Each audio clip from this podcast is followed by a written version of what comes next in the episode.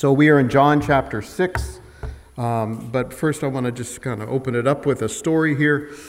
Some years ago, I was in a men's group, um, and this was a particularly good men's group, one where we had actually, within a short amount of time, started to share pretty intimately about our lives. And so we were sharing, um, in this one particular evening, um, various things that we were struggling with in the group. Um, and it, so it came up to me to talk, and so I began to talk about a really, really hard relationship in my life, one that had been a, a hard relationship for a long, long time. And if, if any of you knew about that particular situation, you would listen to it, and you would say pretty much what I was, you know, let's face it. When, we, when we're complaining about an issue in our life, particularly a difficult relational situation, what we really want is the other person to agree that I'm right and they're wrong. Right? That's what we really want. And so that's kind of like, you know, I, I mean, I knew that this was a really hard situation, and most of the guys were nodding along saying, yeah, that's really hard. Yeah, that's really hard. There's this one young guy in the group, um, probably in his twenties, and he, he must have been balding because he shaved his head. And he had this way of, whenever he was thinking about something, he would look up at the ceiling and then rub his bald head. And I always wondered, what's up there on the ceiling that he's seeing? He would look up at the ceiling and rub his head, and then he would come out with something that was just amazing. I mean, for such a young guy, he was very, very perceptive. And so he heard my story, and he stops. Everybody else says something, and you know, that's hard, all that kind of stuff. He looks up and he rubs his head. And he looks at me, he says, you know, Bob, what you shared really, really is hard. But it sounds to me a lot like you're regarding this guy as a problem to be solved, not a person to be loved. You know, it's sort of like, okay, I wasn't expecting that. And it's, have you ever had that situation where somebody is willing to confront you in your sinfulness?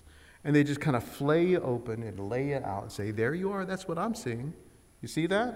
That's what I see. And I saw myself loud and clear. It just as clear as it could be. Bob Hartman, the fixer. You give me a problem, I'm going to fix it. If there's a situation, I want to handle it. If you give it, you know, COVID nineteen shows up, I make spreadsheets. You know, whatever it is. If there's a problem, I'll try and fix it. And if that problem is a relationship, especially if it's a relationship between me and you, and I perceive you as the problem, and you stand between me and what I really want, well, then I'm going to try and fix you. Because you are standing between me and my ability to fix things and be in control of my little world. Because of all the things that Bob Hartman wants is to be in control of my little world. You know, I want you to know that, shoot, I, this goes back to nineteen seventy-six, so that makes it like forty-four years. I don't do math in my head very well, but it was a long time ago. A long time ago, that I trusted in Jesus Christ as my Savior and Lord. Um, I, I, I actually had this situation where the guy was sharing, and he said, Jesus must be the Lord of your life. And I said, amen. And I went off the throne, put Jesus on the throne.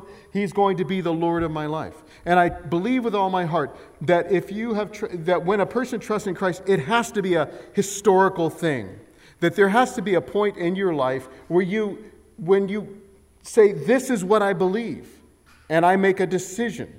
And for some people, that decision might be expressed in baptism or something like that. But for me, it was, in my case, praying a simple prayer. That Jesus would be on the throne. He would be the Lord of my life. It was a historical thing. But more importantly, as the older I get, the more important it is to have your faith be a present tense thing. Is Jesus the Lord of your life right now? That's the question. I mean, it's settled. Jesus is the Lord of my life. But what about right now, in the middle of a difficult situation where I so much want to be in control of things? Is he the Lord then? Well, obviously, in the big sense, he is. But am I? Does he have that position in my heart? Or do I still want to be in control? Do I want to be king?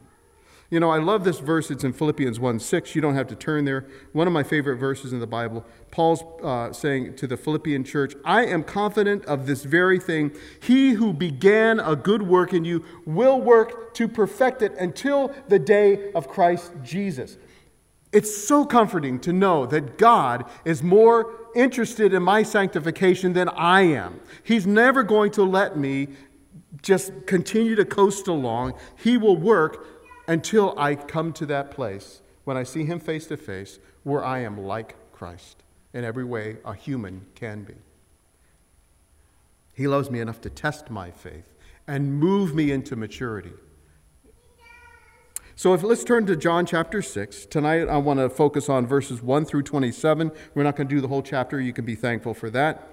Um, What we're going to look at is, the is by and large, the verses in, if you have colored letters in your Bible, you know, red letters and black letters. We're going to look at the black letters, the you know that sets up all the red letters, all the red words of Jesus in the in the last half of the chapter. So we're going to look at the two stories there and the and the and the verses in between about Jesus taking five thousand, uh, taking loaves and fishes and feeding five thousand people, probably a lot more than that. And Jesus walking on the water. We'll look at those two, two things. Um, the, really, that whole part of the what we'll look at tonight sets up the last half of the chapter where Jesus declares, I am the bread of life. I am the true bread which comes down out of heaven. In essence, I am all you really need. I am that which satisfies you. I am the one who will satisfy you. And finally, when he starts talking in... in Um, very confusing languages about eating my flesh and drinking my blood, I think in essence he's saying, you must be consumed by me. You must be consumed by your need for me. It must be everything to you. That's what you have to have. It's always, it's a daily thing. It's a daily thing. So let's begin. John six one. After this, Jesus went away to the other side of the Sea of Galilee, Uh, which is the Sea of Tiberias. I think Jesus is in the region of Capernaum. They go over to the other side of the Sea of Galilee, and that's where they are. What's important, though, is to understand that little after this. So that's referring back, of course, chapter five, which we don't have to turn to, but I'll give you the idea there. In chapter five, Jesus heals uh, a man who's, who's a, a, a, um, a lame beggar, okay? He heals this lame beggar on the Sabbath. And then he goes on, and he's challenged, of course, by the Jewish leaders for doing that. And then Jesus says something like, my father's at work. I always, he's always working. I have to work too, even on Saturdays. Okay? So they then call, call him not only, they're accusing him of, of uh, breaking the law, healing on the Sabbath, but even more importantly, they're accusing him of blasphemy. This is what it says in verse eighteen, or excuse, yeah, five eighteen. It says, this was why the Jews were seeking all the more to kill him, because not only was he breaking the Sabbath, he was even calling God his own Father, making himself equal with God. They got it. Jesus is declaring himself to be God come in the flesh. They understood perfectly what he was saying. And if he's not God come in the flesh, then it is blasphemy. But if he is, then it's not. So Jesus defends himself at the end of that chapter with calling, it's an informal trial, so to speak, so he calls five informal witnesses. He calls the, the witness of John the Baptizer, who had said, look, here's the Lamb of God who came, takes away the sin of the world, and other things like that. He calls the, uh, the witness of his works. If you're not going to believe me, at least believe the works that I do. But they wouldn't believe that either. Then he has the witness of the Father. Many people would have heard the Father say from heaven, this is my beloved Son, in whom I am well pleased at the baptism. And of course, the Father's voice speaks through everything else that's happening. Anything that happens is energized by the power of the Father working through Jesus Christ. Um, of course, you have the witness of the Old Testament scripture that's found at the end of uh, chapter five. All the prophets speaking of Jesus, and he's saying, you, you won't believe them either. And then finally, they're putting all their hope on Moses, and Jesus is saying, you know what's going to happen. Moses is prophesying about me, but he's going to rise up on the last day, and he's going to accuse you. So that's the, all the stuff that happens, and now what you see is, is Jesus coming in to, uh, to the, uh, this region across from Capernaum, and he's going to do several miracles. Um, what we'll see here in chapter six is evidence that Jesus is God. We'll hear him saying things that only God can say, doing things that only God can do, and, and uh, demanding of people things that only God can demand. That's what we'll see in chapter six. So let's pick it up. That was a long introduction, wasn't it, for just one verse? The rest will go faster, I promise. Verse two, a large crowd was following him because they saw the signs that he was doing on the sick. And Jesus went up on the mountain, and there he sat down with his disciples. Now the Passover, the feast of the Jews, was at hand. And lifting up his eyes then, and seeing a large crowd was coming towards him, Jesus said to Philip, one of the disciples, "Where are we to buy bread so that these people may eat?" And he said this to test Philip, test him, for Jesus himself knew what he would do.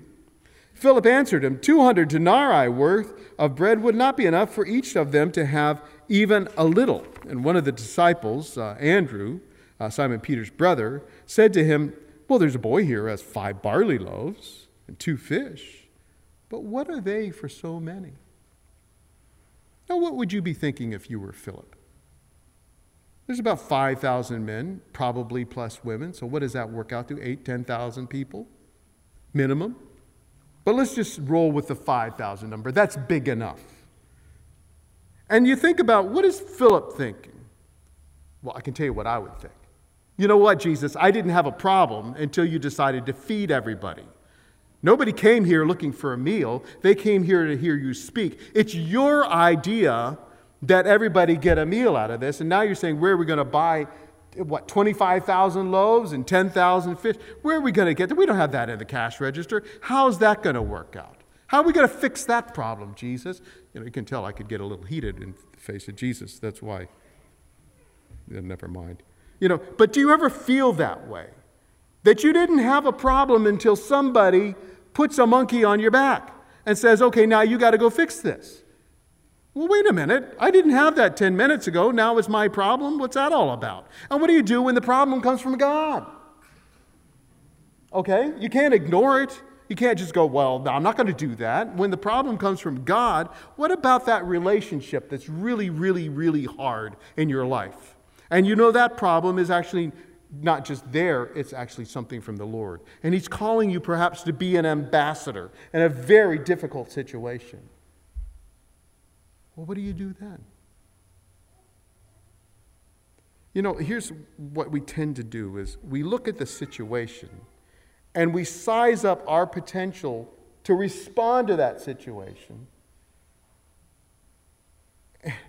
What have I got? It's the beautiful question that Andrew's asking, what are these for so many? What have I got for this difficult situation? I can't fix that guy. What am I going to do? And it feels hopeless. As long as it look, I'm looking at myself and my potential to address this situation, there will come times where you have to feel like it's hopeless, because it is. Our world is filled with things like that. You think about racism. It's, it's More, our, our country is more divided right now than I can ever remember in all my life. Politically divided. And today we were chatting, a bunch of us were chatting after our A B F about, she works, she's in politics, so she's kind of like on the inside. And when you think about the political machine that works to get certain candidates elected, and you think, okay, It's just so, it's so messed up. What am I going to do about that? Or you have COVID nineteen. I've never seen a country of people so afraid of everything all the time. I could preach a whole sermon on that, but I'm going to avoid it. I'll never forget what Tim Kimball said one time about Christian parents who were just afraid of everything. They were afraid about the kids next door. They were afraid about public school. They were afraid about this. They were afraid about your kids getting sick. They were, and, and Kimball's look, he was actually, I was sitting right about there, and he's up here talking. He says, you know what? Christians shouldn't really be afraid about anything. What's the worst thing they can do? Is you can die, and then you're with Jesus. Why are we so afraid? And I'll, I'll go, I will say it. You think about, you think this is going to protect me from death? Really?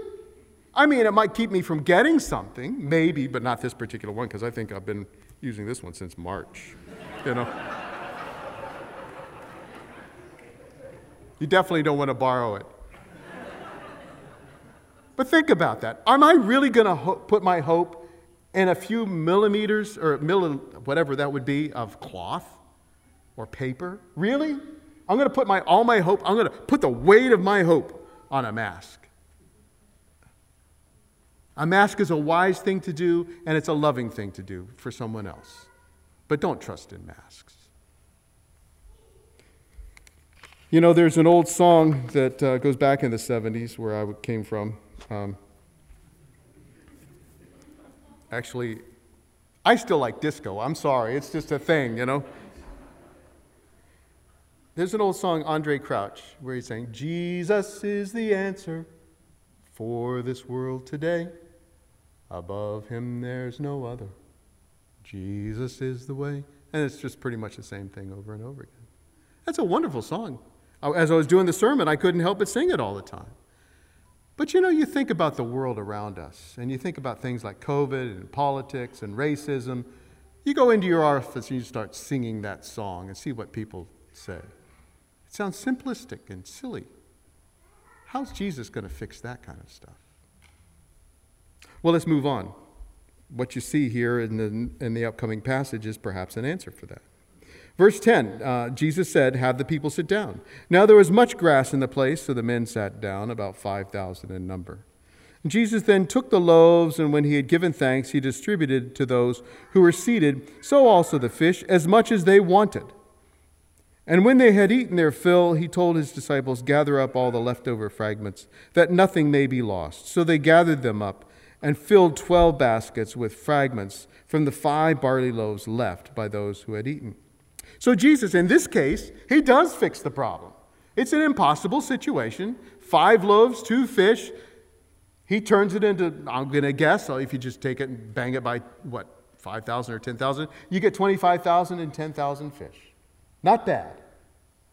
Not bad. And it said that everyone had as much as they want. You know, here's the situation. Jesus is compassionate and gracious, and he does answer specific prayer and address our specific worldly needs. He really does do that. But too often, I just want a fix for my problem so I can get back to being in control of my life. You know, the problem here is not that you have five thousand hungry men. The problem is that you have five thousand plus twelve who don't know who Jesus Christ really is. That's the problem. That's the problem. And my problem isn't this little knot that I'm trying to untangle.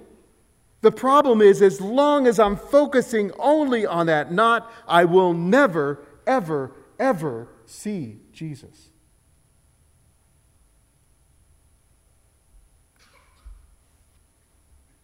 So you might wonder, how does that fix anything, though, focusing on Jesus? What's fascinating is you go back in John's Gospel, even back to chapter four, you have this woman who's a, a Samaritan, strike one, who's on the outs with all the women in the city, strike two, who's been married five times, strike three, and there's a fourth strike. She's living with a guy who's not married. Now, you just think about all that, okay? And then she meets Jesus. She starts talking about the Messiah. Jesus says something to her, a Samaritan woman. He says to no one else in the Gospel of John.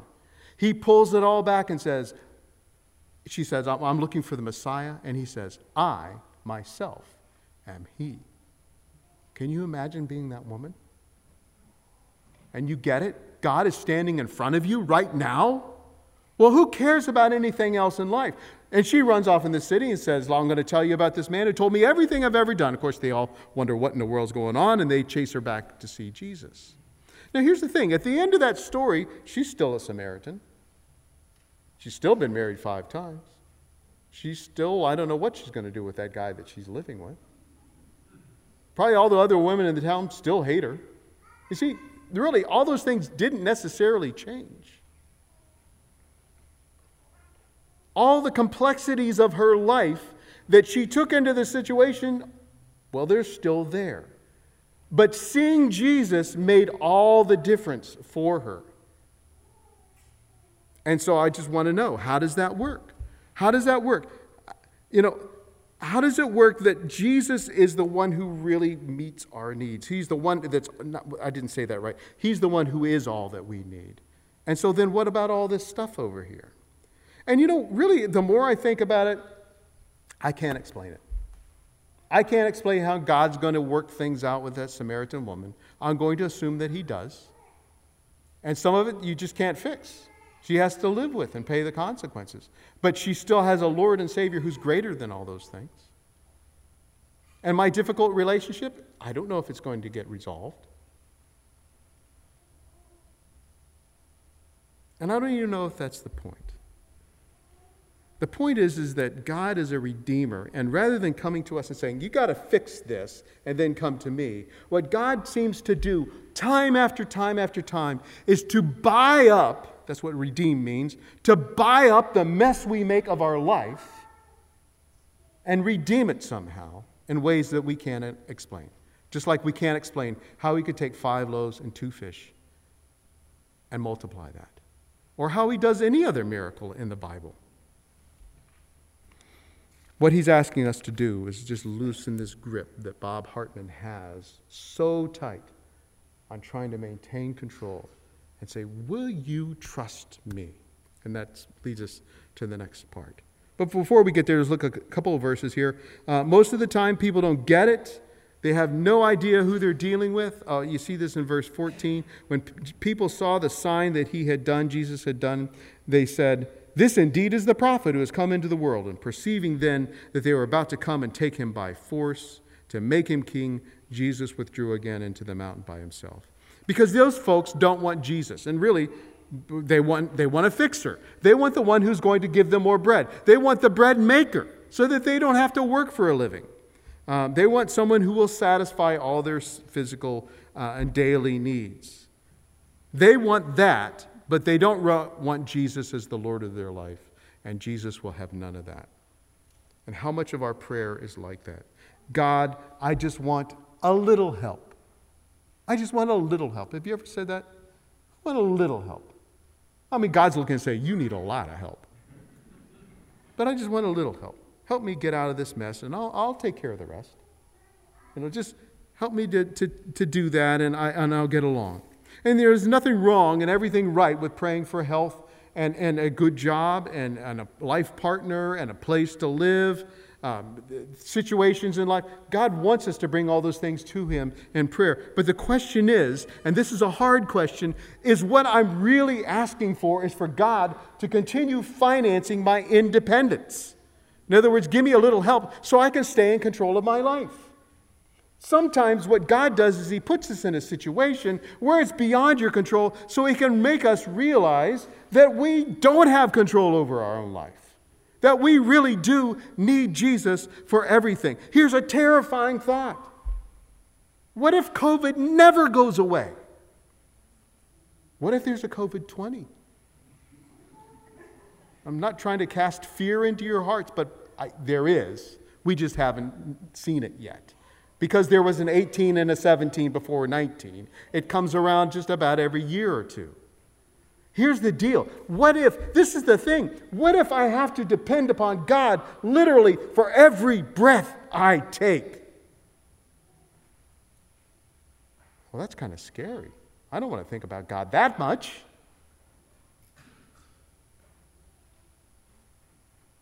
I, I'm feeling, I feel like doing a Jim Gaffigan at this moment, saying, he's a pastor and he's saying that. It's true, and you're exactly the same. We want to be in control of our own lives, and God routinely tests our faith to show us that we must trust in him. Let's move on. Um, when evening came, verse sixteen, when evening came, his disciples went down to the sea, got into a boat, and started across the sea to Capernaum. Now it was dark, and Jesus had not yet come to them. The sea became rough because of a strong wind was blowing. And when they had rowed about three or four miles, they saw Jesus walking on the sea and coming near to the boat. And they were frightened, and you would be too. And, but he said to them, "It is I, do not be afraid." And then when they, they were glad to take him into the boat, and immediately the boat was at the land to which they were going. Now, if you're the disciples, again, what would you be thinking? The other Gospels say that, that they thought that Jesus was a ghost or some kind of phantom coming across the water. They're probably asking themselves, who is this or what is this coming across the water towards us? Now, I can tell you what they weren't expecting. They weren't expecting Jesus to come walking across the water towards them. Not one of them was sitting in the boat, bailing and rowing, saying, oh, if only Jesus would come walking across the water and help us out of this mess. Not one of them was expecting that. And when you think about it, you know, I have the fix all planned in my mind, how God should solve my problem. And there are times when Jesus does a miracle that lines up with people's expectations. They come to him for healing, and he heals. They come to him for casting out a demon, and he does that. But I I didn't do a study on this, so I don't know exactly, but I guess that most of the time when Jesus does a miracle, it's not something anybody was looking at or looking for. The man who was, uh, who was a, a lame beggar, he wasn't even asking for, to be healed. Nobody was saying, oh, let's go to Jesus, he'll make five thousand loaves, turn it into uh, five thousand loaves or twenty-five thousand loaves of bread for us. Nobody was doing that. He did something totally unexpected. You can go through the Gospels, and you can see all kinds of miracles that Jesus does, and it's always out of the realm of what we expect. And the point is this: if God is going to provide a fix for my situation, it's probably going to be something I'm not even looking for. I'm praying for it down here, and God is saying, oh, this is what I'm going to do. And it's going to have much grander ramifications than you, be, you being the Lord of your own little life over here. Um... In this chapter, Jesus sent the disciples to the other side of the Sea of Galilee, um, and you have this big storm that's coming up. They're rowing and they're bailing, and and and uh, you know it, it's just a mess. And and uh, it just reminds me how I just want to oh, just move on here. I'm getting all flustered. There's something in this situation in the boat that I do want to talk about. And it's fear. When things in our life are out of control, we get afraid. And this little paragraph points to the best answer for fear that there is. It's the presence of God. Jesus responds to their fear how? By saying, I am here. Do not be afraid. I've heard it said that the command repeated most often in the Bible is fear not. Fear not, especially when the person's in the presence of God. But there's this command in the Bible, don't be afraid. It's usually followed with something like, I am here. I am with you. Don't be afraid. I am near. Um, think about this. Jesus says, be afraid. But inside what I'm thinking is, I have good reason to be afraid. And if you think about it, you have good reason to be afraid. Our lives, this world is a dangerous place, and our lives are fragile, fragile things. They really are. We, we have, we have a, an enemy who exists to trip us up and purposefully make, a, make things more difficult. And to put us in this state of fear. And we live under a curse of death. How about that? That one comes from God. We live under a curse of death. And then here's the thing. If we live long enough, it will lull us into a delusion that, that sickness and accidents and violence, COVID nineteen, well, that's for other people, not for me. The late David Pallison said, you know, if you live long enough, every single thing that you value and hold dear, every single person that you love, if you live long enough, will go away. Until at the very last, you lose even your own health and your own life. So we have good reason to be afraid on the world's terms. We live in a very, very dangerous place. So why this command that's all through the Bible, don't be afraid? Because someone stronger than death is near us. That's why. The only person who conquered death is by our side. What fear needs most is the right person, and that person is Jesus Christ. And he's coming towards our boat, and like the disciples, we must welcome him into the boat. The word welcome there is the same word that you see earlier in John chapter one, where he says, as many as received him, to them he gave the right to become the children of God, even those who believe in his name. And that's what we must do. We must welcome Jesus in. We must welcome him onto the throne of our life. He must be Lord. And only then do we discover how to overcome fear. You know, I remember when I was seven years old uh, uh, and living in San Diego with my father and mother. Um, he was in the Navy. And so it was one afternoon, and we were at some kind of picnic. Must have been a Navy picnic or something. And so my father was a very big man, and he was extremely strong. Um, now, maybe that's just a seven-year-old perspective, but trust me, as I got older, I found out how strong my father really was. And so one time he wanted to lift me up and put me up on his shoulders. And he'd never done that before, and I was terrified. Never been up that high before. Seemed like a thousand feet up in the air. And, and you know, so now I'm up on his shoulders and I'm whining and complaining. I'm sure he thought, well, get this through, put me down. You know, here's the deal. There was no way on God's green earth that my father was going to drop me.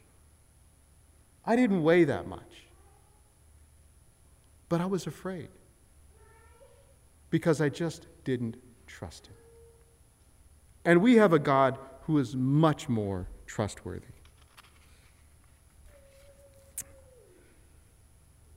All right. Um, you also have this whole thing of Jesus being God come in the flesh. He says, don't be afraid. I am with you. And of course, I am in the Gospel of John is a, is a, it's a flag of the name of Yahweh.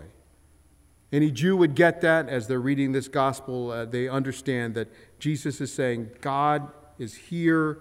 Don't be afraid. And then you have this wonderful phrase, okay, again, things that we can't understand in the Bible. It's in that category. Immediately they're on the shore. Okay, I guess you could say that they had been rowing and they were about one hundred feet out. They just couldn't see it for the storm. I don't think so. I think Jesus gets in the boat. Immediately they're on the shore. How did that happen? I don't know. And I don't know how God resolves the issues in my life, but I do know that since trusting in Christ and walking with him, things have not always been easy, but I definitely know that he's in control. He's in control. So let's conclude here. Let's look at the verses twenty-two and following. On the next day, the crowd that remained on the other side of the sea saw that there had only been one boat there and that Jesus had not entered that boat with his disciples, but that his disciples had gone away alone. Other boats from Tiberias came near the place where they had eaten the bread, and the Lord had given thanks. So when the crowd saw that Jesus was not there, nor his disciples, they themselves got into the boats and went to Capernaum seeking Jesus. I was tempted to put up a map and show you all the travels around, but this is just a wonderful picture of how people scurry around when they're trying to find some kind of solution for their problems. Just imagine that. They're all over the place. They're going to this side and that side. That's a good picture in your mind of what we do. We're like rats in a cage. We're just running around trying to solve the problem. When they found Jesus on the other side of the sea, they said to him, "Rabbi, when did you get here?" And Jesus answered. I love the way he confronts them right here. He says, "Truly, truly, I say to you, you are seeking me not because you saw the signs." How direct and truthful he is. Not because of signs, but because you saw, got your fill of the loaves. You know, this question that the people are asking, how did you get here? I don't think they really cared how we got there. It's their awkward way of trying to get back into his graces so they can get more bread, so they can proceed to make him king, so they can do all the things to meet their own needs through this person who's going to be their problem solver. And Jesus concludes there in verse twenty-seven, "Don't work for the food that perishes, but for the food that endures to eternal life." He's talking about himself, of course, "which the Son of Man will give you, for on him the Father has set his seal." And I'll read the, leave the rest of those red verses for somebody else to preach. But let's just take this away. The fact is, I want to fix. Jesus wants me to want so much more. Jesus wants me to desire him. And I just want to fix. I'm so easily satisfied. I want to fix for my difficult relationship.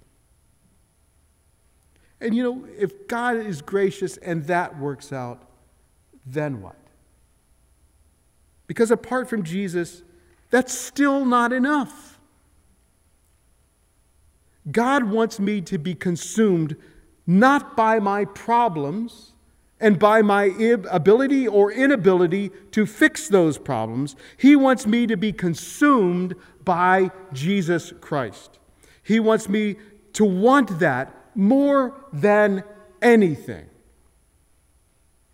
From in the morning when I rise to when I come to die. He wants me to be singing, "I need Jesus. Give me Jesus." So I'm going to ask you, what are you facing right now in your life? Is there a problem to be solved rather than a person to be loved in your life? There is one person, the Lord Jesus Christ. He is the primary person to be loved. He must be loved first. Love him and all those impossible people, all those impossible situations. Well, I wish I could say they would just go away. Maybe they will. Maybe they won't. But I can say this. If you love Jesus with all your heart and soul and mind and strength, your perspective on life will change. You stop looking at your lack and you become aware of God's supply. You become aware of that word we call God's grace in our life. You stop looking at the storm and you look to Jesus who says, "I am here, trust me." Love him first and foremost. And as I do that, Jesus does something not to my difficult relationship. He does something to me, the fixer. And when that happens, then that person in my life, that difficult person, they stop being a problem to solve. And he becomes a person to love. Let's pray.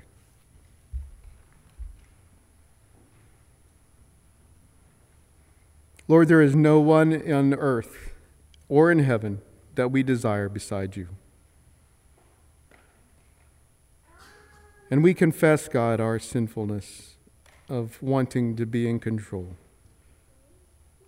We could say it's our nature, Lord, and of course that's true. We could say it's because we're deceived by the devil, and of course that's true. We could say all kinds of things that are true. But nonetheless, you have faced us this evening with your word. So would you give us your grace to do that thing which many of us have done a long time ago in placing Jesus on the throne of our life to be the Lord of our life. Would you help us to renew that again tonight? I pray this in his name. Amen. And now, for a parting word from Pastor Jesse Johnson. Thank you for joining Emmanuel Bible Church today through this resource. It's my prayer that if you live in the D C area, I'll be able to meet you on some Sunday at Emmanuel Bible Church. For more information on our church, you can go to I B C dot church, or for information on the Master's Seminary and their Washington, D C location, go to T M S dot E D U. I hope this resource helps you seek God through Jesus Christ, serve the Lord with joy, and share him with boldness. May the Lord bless you.